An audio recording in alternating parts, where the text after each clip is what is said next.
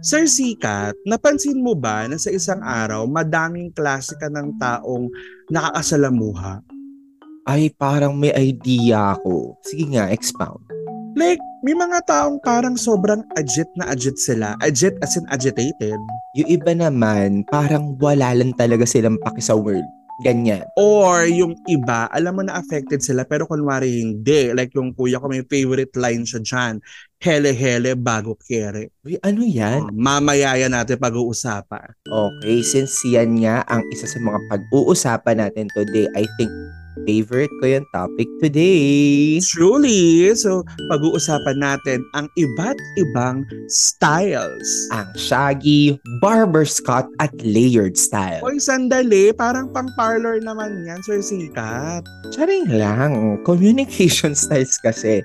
Ngayon, iintindihin natin yung iba't ibang modes ng pakikipag-usap ng mga tao. Right. And more than that, palalawakin namin ang perspectives ninyo in order to make sure that we get a good grasp of our social context, lalo pa, we get to experience different kinds of human beings every day. This is Sir Gan. I am Sir Sikat, and this is... The Homeroom Club. Welcome to the Homeroom Club. We won't check your uniform, school offenses, or the usual homeroom stuff. Get ready to talk about building your confidence, strengthening your social skills, and preparing you for the life ahead. And yes, we heard you. Wish your homeroom was like this. O oh, ayan, bago tayo mag-start, syempre maganda naman na magpakilala muna tayo sa ating mga listeners. So simulan ko na. Hi everyone, I am Sir Gan and I have been teaching for the last 10 years and soon to be I am uh, I'm going to be a foreign English teacher in Taiwan. Ayan. Yun. Yeah. Ay, ikaw naman, Sir One Sita. decade ka na. Ako oh, naman. Tumanda na. Oh, ako din naman. Bakit? Charot.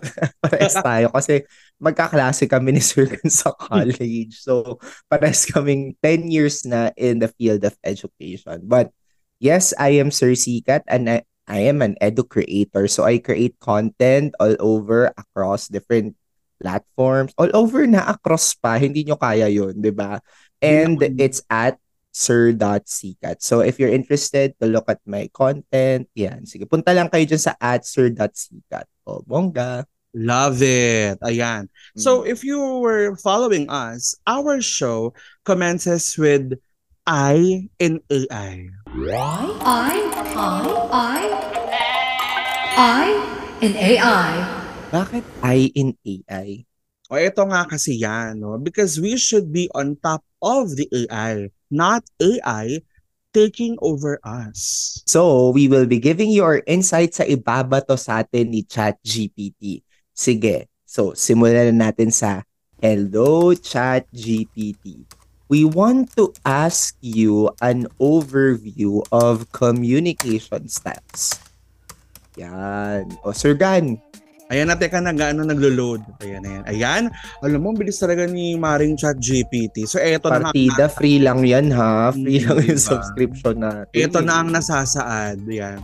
According to Chat GPT, communication styles refers to the unique ways individuals express themselves and interact with others during conversations. There are four naman. The passive, aggressive, passive-aggressive, assertive, and assertive respectful. Uy, teka, may bago. Ano yung bago? Assertive respectful. Parang wala yan sa mga ano natin, references natin. Bago yung assertive respect. Parang ngayon ko lang din ito nakita, ano. Aware, Parang malala- invento, no? Ano kaya yun? Mamaya ko ano yan, tama. Ito pa, meron pahabol si ChatGPT. Sabi niya, na the role of communication style in daily conversation is significant. Bakit kaya significant? Totoo naman. Do you agree? Oo, I, I totally agree. Na Kasi importante na na-identify natin kung ano yung style nung kaharap natin, kung ano Oo. yung style niya sa para alam natin approach natin, 'di ba? Parang ano lang 'yan, love language, 'di ba? May iba't ibang modes tayo ng pag-express ng love. Similarly in communication ganun din. So, At syempre, sorry, iba din yung way na gusto natin makareceive ng love. Ganon din, meron din siguro tayong preferences ng how we want others to deal with us, right? Tama, no? And the style we adopt can affect the quality of our interactions, relationships, and overall well-being. Hindi mo kaya. Diba? Napakalalim nun. O ito Totoo pa. naman din. An assertive and respectful style helps in conveying thoughts effectively, resolving conflicts constructively, and fostering positive connections with others. Totoo. Alam mo, Oh. yung respect, hindi dapat yan nawawala. Siguro dyan nila hinugot yung assertive, respectful, kinemi. Tsaka ano, no, kasi may notion tayo na pag assertive, rude, hindi pala ganun yun. Or Malala- kaya naman, pagka-assertive, automatic, ano na, like, hindi naman rude. Hindi kasi, parang may different ways to be assertive din. So, we will tackle that and more later on. Hmm. Oo, ayan. O, dumako na tayo sa ating next segment na tinatawag nating P2P. P2P Points to Ponder. Okay, sige, P2P. So, what is our first stop? The first question is, what are the four main communication styles? By the way, ang reference namin is from the University of Kentucky Human Resources. And meron din kaming iilang mga items from Princeton University's You Matter website. Ay, Uh, pang malakasan naman tayo for today's O, sige. ano, podcast. O sige, simulan natin sa ating formal definition. Pagka sinabi natin na communication styles, ito yung iba't ibang paraan ng mga tao ng pag express nila both verbally. So pwedeng sinasabi at pwedeng na manifest din to non-verbally. Nakikita sa body language, sa mata, sa galaw ng katawan, and more. So yung iba't ibang um, communication styles can actually impact how messages are perceived kung paano ka ano tatanggapin or paano tatanggapin ng ibang tao yung mensahe mo. And kung paano din nilang iintindihin or iintindihin ba nila at all. So here are the communication styles. So take it away, Sir Gan. Ayan, ang ganda ng iyong uh, pagkaka-explain. So, ang unang style ay tinatawag nating passive. Ayan. So, according to our references, ang passive style is a type of communication style where individuals have developed a pattern of avoiding expressing their opinions or feelings, protecting their rights, and identifying and meeting their needs. So, in in simpler Ah, words, yung passive style, ito yung mga tao na hindi na they choose not to speak. Tsaka may pattern daw, 'di ba? Parang recurring siya Oo. na parang mas dominant yung time na hindi ka na magsasalita Mm. or you don't um defend yourself or even voice out your opinions. Ganyan. At saka pag sinabi nating passive, hindi naman yan forever kang passive kasi may mga instances talaga na sa simula, passive ka. Kasi kumbaga, you're testing the waters eh. Pero like what you said, and in the definition, pag nagkaroon na siya ng pattern na paulit-ulit mo nang ginagawa, nagkakaroon na siya ng negative implication. So, ano-ano yung mga negative implication ng passive style? So, una, nawawalan ka ng confidence. Kasi Oo, you're totoo. ignoring your own personal rights. Do you agree with that? I agree. Actually, you know what? Um, when I was in Australia a few weeks ago or last week lang ba yun, parang I felt really passive about my surroundings. And ang hirap kasi parang nawawalan ka ng power. When you don't have that voice, you also mask yourself out of that power. And when I realized that, sabi ko, it shouldn't be the case. 'di ba Hindi naman dapat minority ang Asians. Ganun. Oo. Ah, ah, may, may ganun ano. Ang galing, no? So, yes. parang minsan din parang ano siya, yung napupuno ka, tapos oftentimes it builds up to, you know, resentment, tapos Uy, same time, totoo. anger na din, di ba? Kasi hindi mo nga na-express yung Oo. mong sabihin. So that's the thing about being passive eh. Ayun din yung mga ano, yung mga passive na listeners natin. It's not it's not totally bad to be a passive ano communicator. It's just that wag lang masyadong nagkikimkim kasi there will come a time na talagang dadating ka sa boiling point mo, may triggers ka, and sasabog ka. Tapos, usually, itong mga taong to, sabi nila, pagka nag-outburst sila afterwards, they feel shame, they feel guilt, and confused. So, in the end, it's better for you to say what you need to say. ba? Tama. Right there and then. Ganon. Ganon. So ngayon naman, dito naman tayo sa mga aggressive. Oh, gusto mo yun, may acting. Oo, So yung mga aggressive, ito yung mga individuals that express their feelings and opinions in a way na nakakabastos sa ibang tao. Oo. Yung palag simple lang to eh sa Tagalog, palaging galit. And imagine, ako kasi yung father ko galing siya ng Nueva Ecija.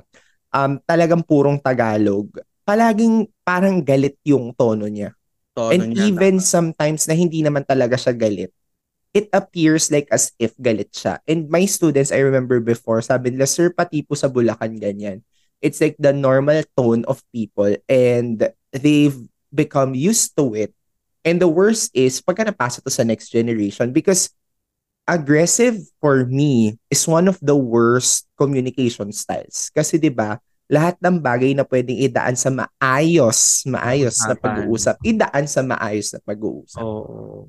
'di ba? Tama. At saka 'di ba ano, ang goal naman natin when we are communicating, dapat yung atmosphere hindi siya threatening, yung Totoo. safe siya para din yung kausap mo makapag share din siya ng thoughts and insights. Eh paano yung ano, nasigaw ka na eh gusto mong makuha yung mga may gusto kang makuha kaya dinaan mo na sa dahas ganun. Di Sabi ko nga eh, mami, nung nag-propose ba si daddy sa'yo na maging girlfriend ka niya, sinisigawan ka ba niya? Kasi ganyan siya palagi, Helena! Mahal mo ba ako? Kasi yun na, yung tatay ko talaga, aggressive talaga siya.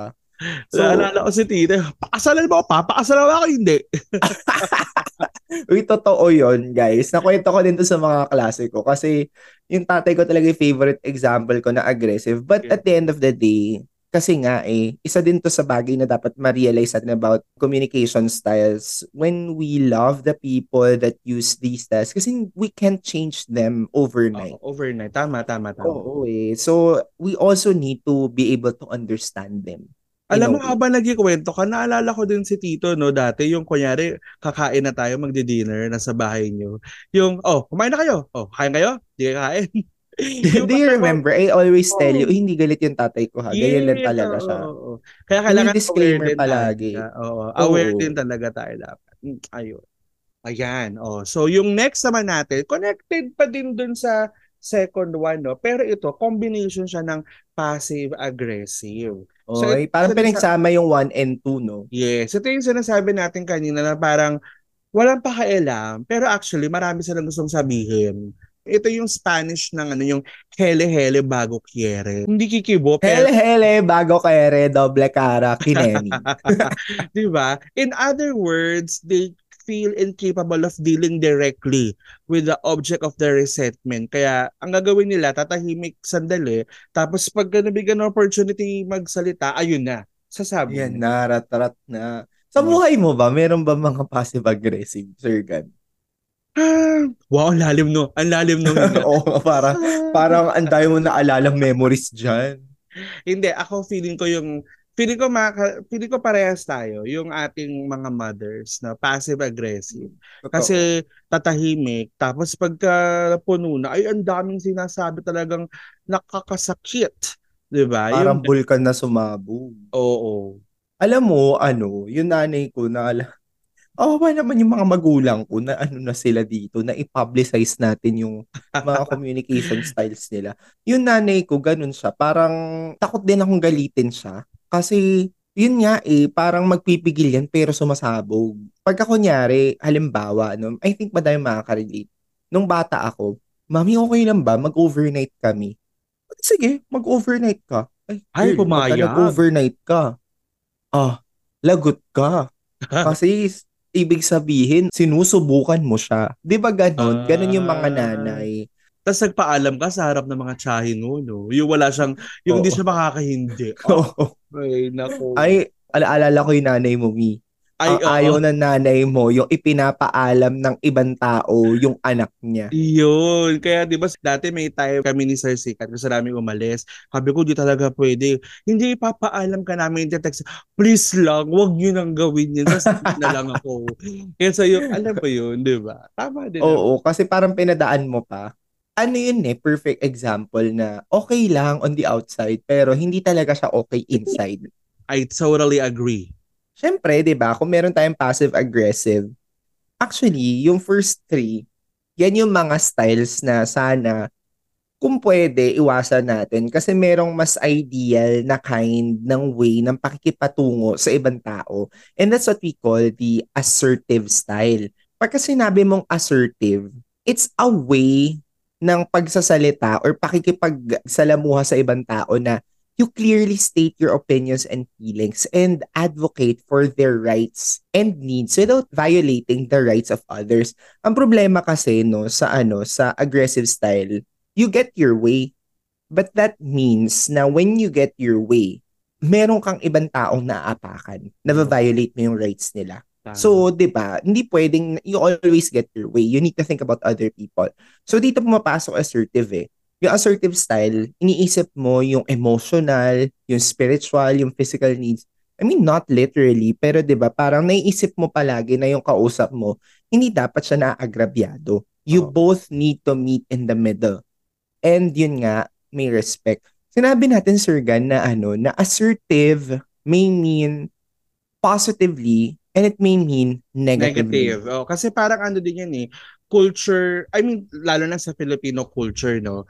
Meron kasi tayong pagtingin na pag ang isang tao nag-voice out, it's either mayabang or it's Totoo. either ano lang siya, clout. Kasi di ba may ganun ta- Oo. lalo na, lalo na pagka kunyari, ah, meeting, ere na yan. Oo. Ay, nako, na. lumalaki ang ulo. Akala mo naman. Bida-bida. Oo. Pero alam mo, na, na, naalala ko lang, no, nung nag-explain niya kanina, ano yung assertive. It also goes with confidence. Kasi pag yung tao, confident siya sa sasabihin niya, alam mo yung pinag-uusapan, hindi ka nang hula, hindi ka nang, hindi ka nang bubola, magsasabi mo talaga yung gusto mo sabihin.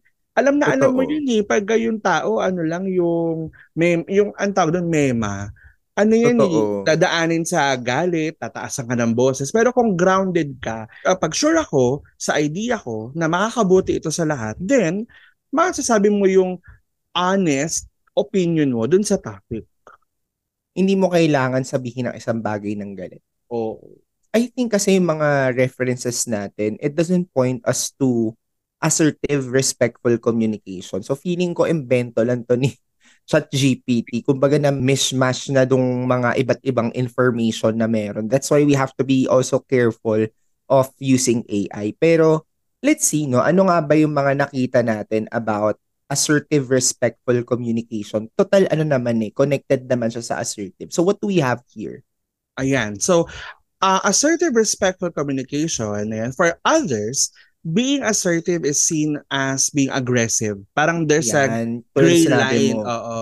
But, Uy, ako din ha, ako mga Pinoy, pag kami isang tao na seemingly maganda yung ideas, tapos openly nag-share ng ideas sa halimbawa sa meeting or sa klase, let them be.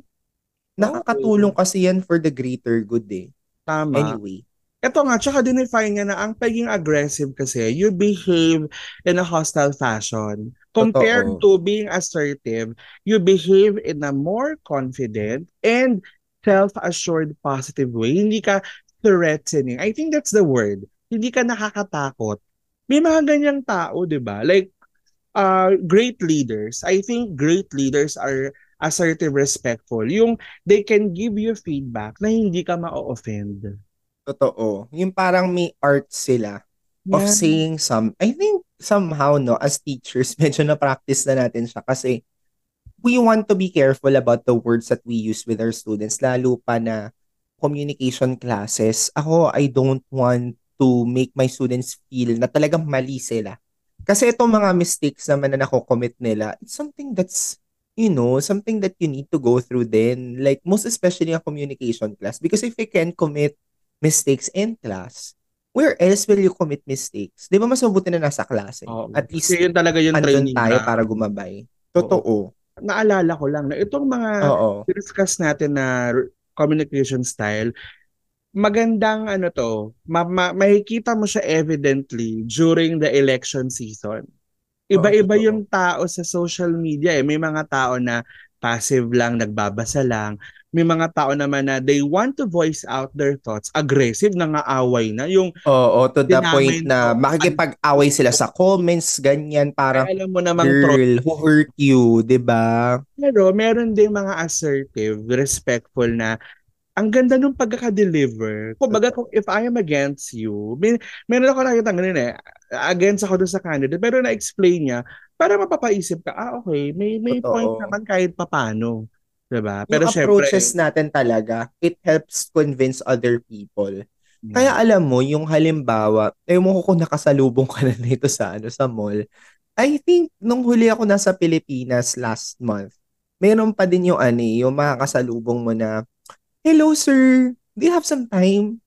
Ganyan, di ba? I have oo. something to tell you. Tapos yung pagka hindi mo pinansin, yung parang, Thank you, sir. Parang, ay, nakakonsensya na. Yung may ganong feeling na parang, hindi ko siya pinansin. Ganon. buti nga sa'yo nag-thank you. Ako pinahiran ako ng lotion eh. Uy, mahal yun. May friend tayo na biktima ng ganyan. Biktima talaga, 10,000 yung nabili niya dun sa ganun. Kaya buti na lang, hindi mo pinansin. This also goes to say na hindi naman pwedeng assertive, assertive, assertive ka lang palagi. Kailangan timplahin mo yung sitwasyon. Kasi minsan, may dangers, di ba? Sabi nga nila, pagka may inkling feeling na may danger, alangan mo, paka-assertive ka pa. Nanakawang ka na pala or lalaslasan ka ng bag o kaya gigripuhan ka na. So Oo. it's okay to be passive, most especially if the situation calls for that kind of approach dun sa person na kausap mo. Oo. And maybe, di ba, halimbawa, rapist. Huwag naman sana. No? Siyempre, you can be aggressive. Hindi Oo. pwedeng, ay, sige Binavi- po, alin binaviolate. tayo?" Binaviolate Respectful ka eh. Tayo. Binaviolate ka na, hinahawakan ka na. Oo. Wala kang gagawin. Okay lang. Dapat, So, Sir Gan, may Hmm. tanong ako. sige, ano ano ba, yan? pagka etong mga communication styles na to, um, is it okay na mag-shift ka to different communication styles? Ay, oo naman. Actually, yun nga yung ideal way. Kaya natin inaaral yung iba't ibang style para we can shift smoothly from one style to another depending on the communicative context. Halimbawa, nagmi-meeting tayo, lahat galit, lahat may hypertension. 'Di ba? So, ikaw Syempre- yung papasok ka na ano, hello po! yung, Wait May lang po. Yung ganun. Oh, ikaw, yung ikaw, ano, oo. um, suggest ko lang po kasi, sir. Yung? Lalong nakayo blood yung mga tao. Oo, Pero hindi, dapat- minsan na, may mga nagpapatawa na it really breaks the ice, di ba? So, Ako yan ang role again, ko. sa tamang delivery. feeling ko yan ang role ko sa mga meeting, yung pagka-heated na yung argument. Oo. Magpa-punchline na ako na, oh, ang dali lang, wait lang, ano na Oo, tayo. totoo. Di ba? Parang hinay-hinay lang mga friends. Kailangan nyo, magkakapag-shift. That's very important. Ang question ko is, anong sense na alam natin, halimbawa, di ba, na-identify mo na yung style ng isang tao. Mm. Anong sense nun? Bakit? Bakit? So, alam ko na na-aggressive siya. What do I have to do about that kind of information? Do I just process it? Ano sa tingin mo? Ah, well, alam mo, importante talaga na alam natin so that we can adjust to the one we're talking to, no? Hindi yung parang assertive siya, sabayan mo din ng ganun. Tsaka parang ano din yun eh, na ensure mo na yung message mo, masisend mo in the most appropriate channel or style na kaya mo. Totoo, tama. Tsaka ano eh, minsan din kasi, halimbawa, naalala ko nung first time ko na mabangga sa Banawe, naatrasan ko yung isa sa sasakyan. Pero, umaatras naman talaga ako. Sumingit kasi siya sa likod. So, hindi ko na napansin. Luma na yung kotse ko. Oh, Hiniyaw-hiyawan niya ako. As in, hiniyaw-hiyawan niya ako. okay. Thinking about it, sabi ko, dapat na-identify ko na agad na aggressive siya.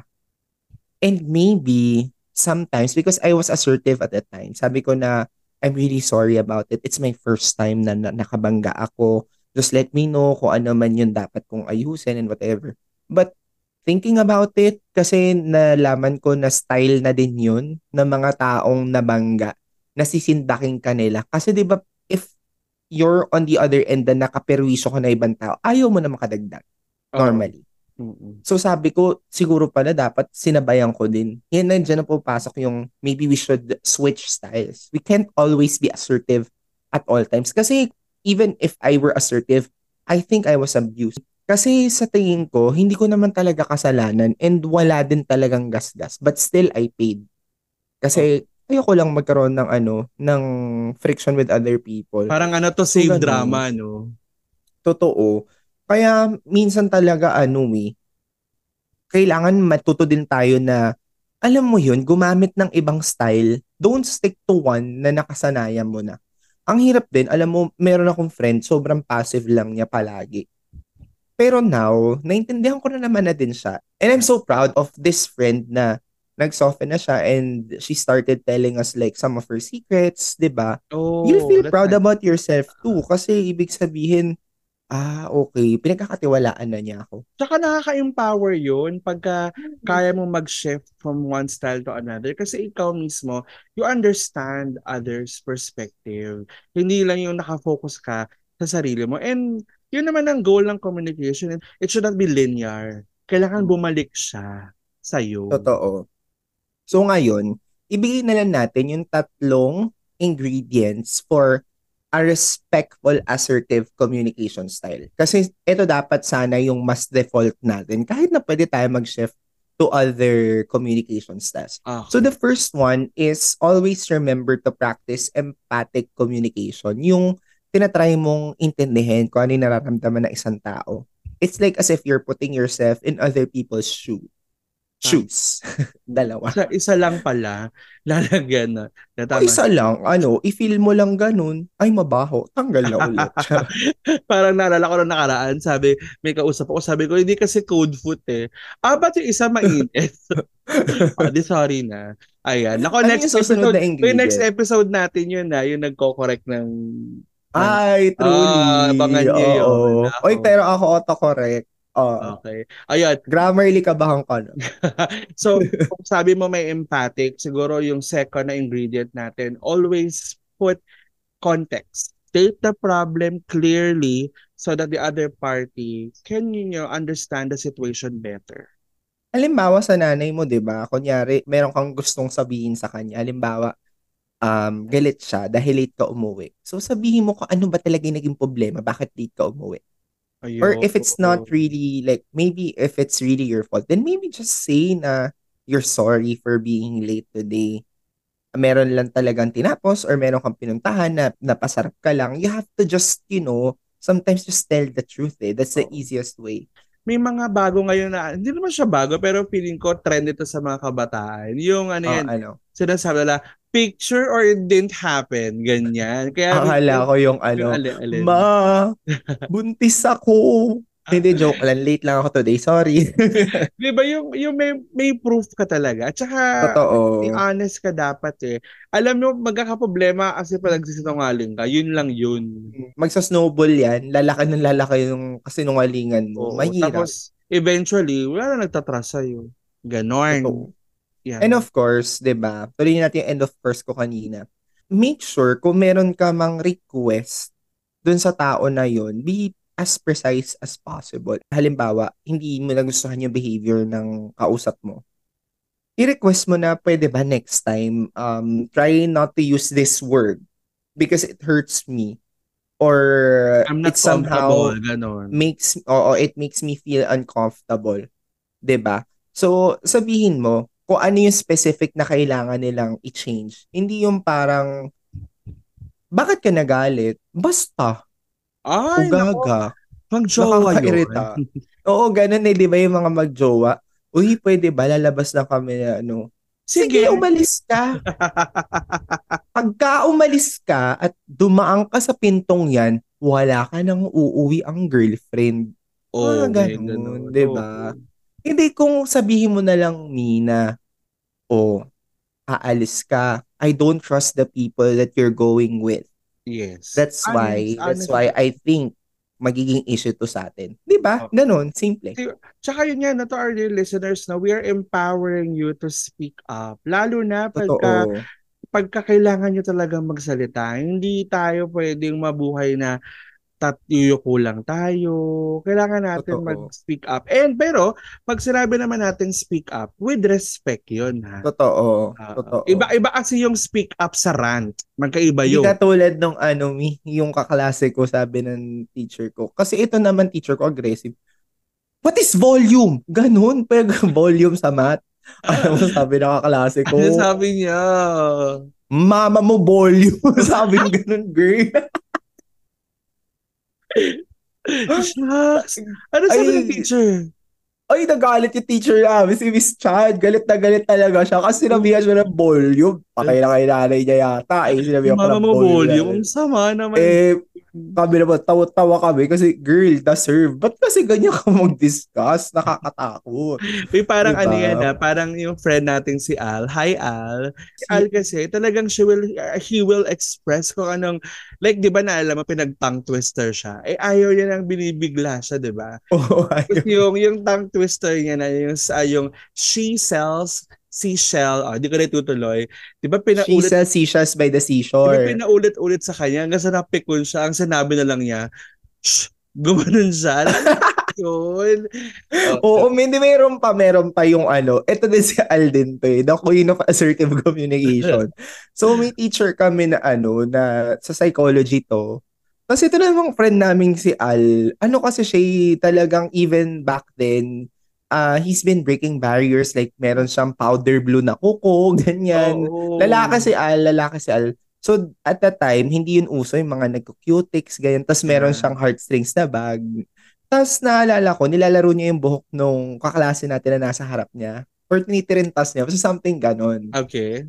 The teacher assumed na he wasn't listening to the class.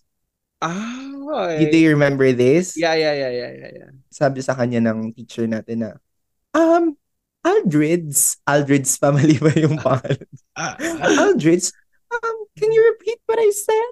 Sabi ng ganun. Ay, yes, ma'am. I do remember what you said.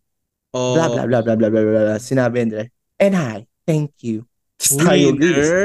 Di- Palakpakan tayo. Oo, di ba? Kasi assertive, di ba? So, nakikinig naman talaga siya. Pero hindi siya nang bastos sa in all fair. Hindi siya ng bastos. Tayo yung bastos. Pinalakpakan natin yung sagot ni Akala. Oo, ah, pakahusay no. Ganda, ganda. Very ano to, be, itong episode natin na to, very practical. Especially True. sa mga nagsisettle pa lang sa kanilang ah, bagong college life. Ayan. Or doon naman sa True. mga bagong work dyan na nagmimingle pa with their colleagues.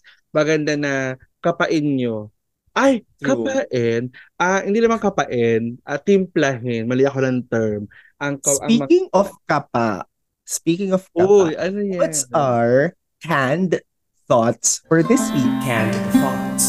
Our question for this week is What's the worst communication style for you and why? Sir Gan, sagutin mo muna yan. Oh, sige. Ako, for me, ang worst communication style talaga sa akin is passive. Kasi ito yung pinakamahirap timplahin kasi hindi mo alam what's running at the back of their minds. No? Tsaka, Totoo. minsan kasi ako mabilis ako mawala ng gana. So, pag ayaw mo magsalita, hindi go, hindi kita pipilitin. Ako So, mag, ganun, mabilis ako mawala ng gana. So, I think that's the worst for me. Ik sa'yo, ikaw, ano? Actually, alam mo, I would first say talaga na aggressive kasi ang hirap talaga kausap na aggressive. Pero kasi when you're much older, maybe matured, parang you know your ways eh to get through these people eh. But the thing is with people who don't tell you anything, ang hirap. Di ba kaya sabi nila mahirap magkasakit yung bata kasi hindi alam kung paano sasabihin. Oo. Ito, parang ganun din. Kasi, okay, sige, marunong sila magsalita. But they choose not to say anything.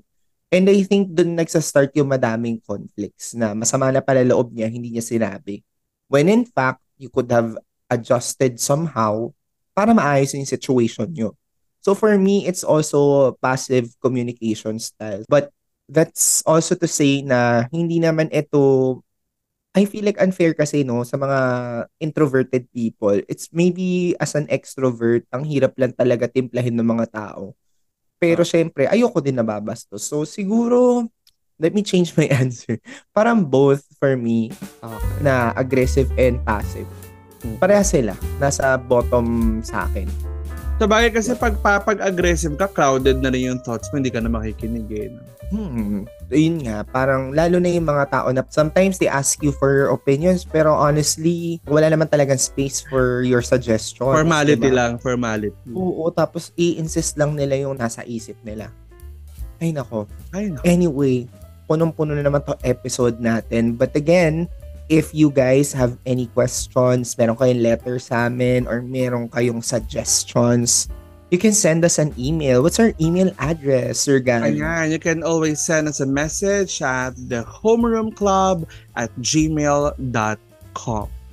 Oy, ganun. May, Oh, ganun pa rin feeling ng pa-plug, no? Saya. Syempre, di ba? Ano yung takeaway mo?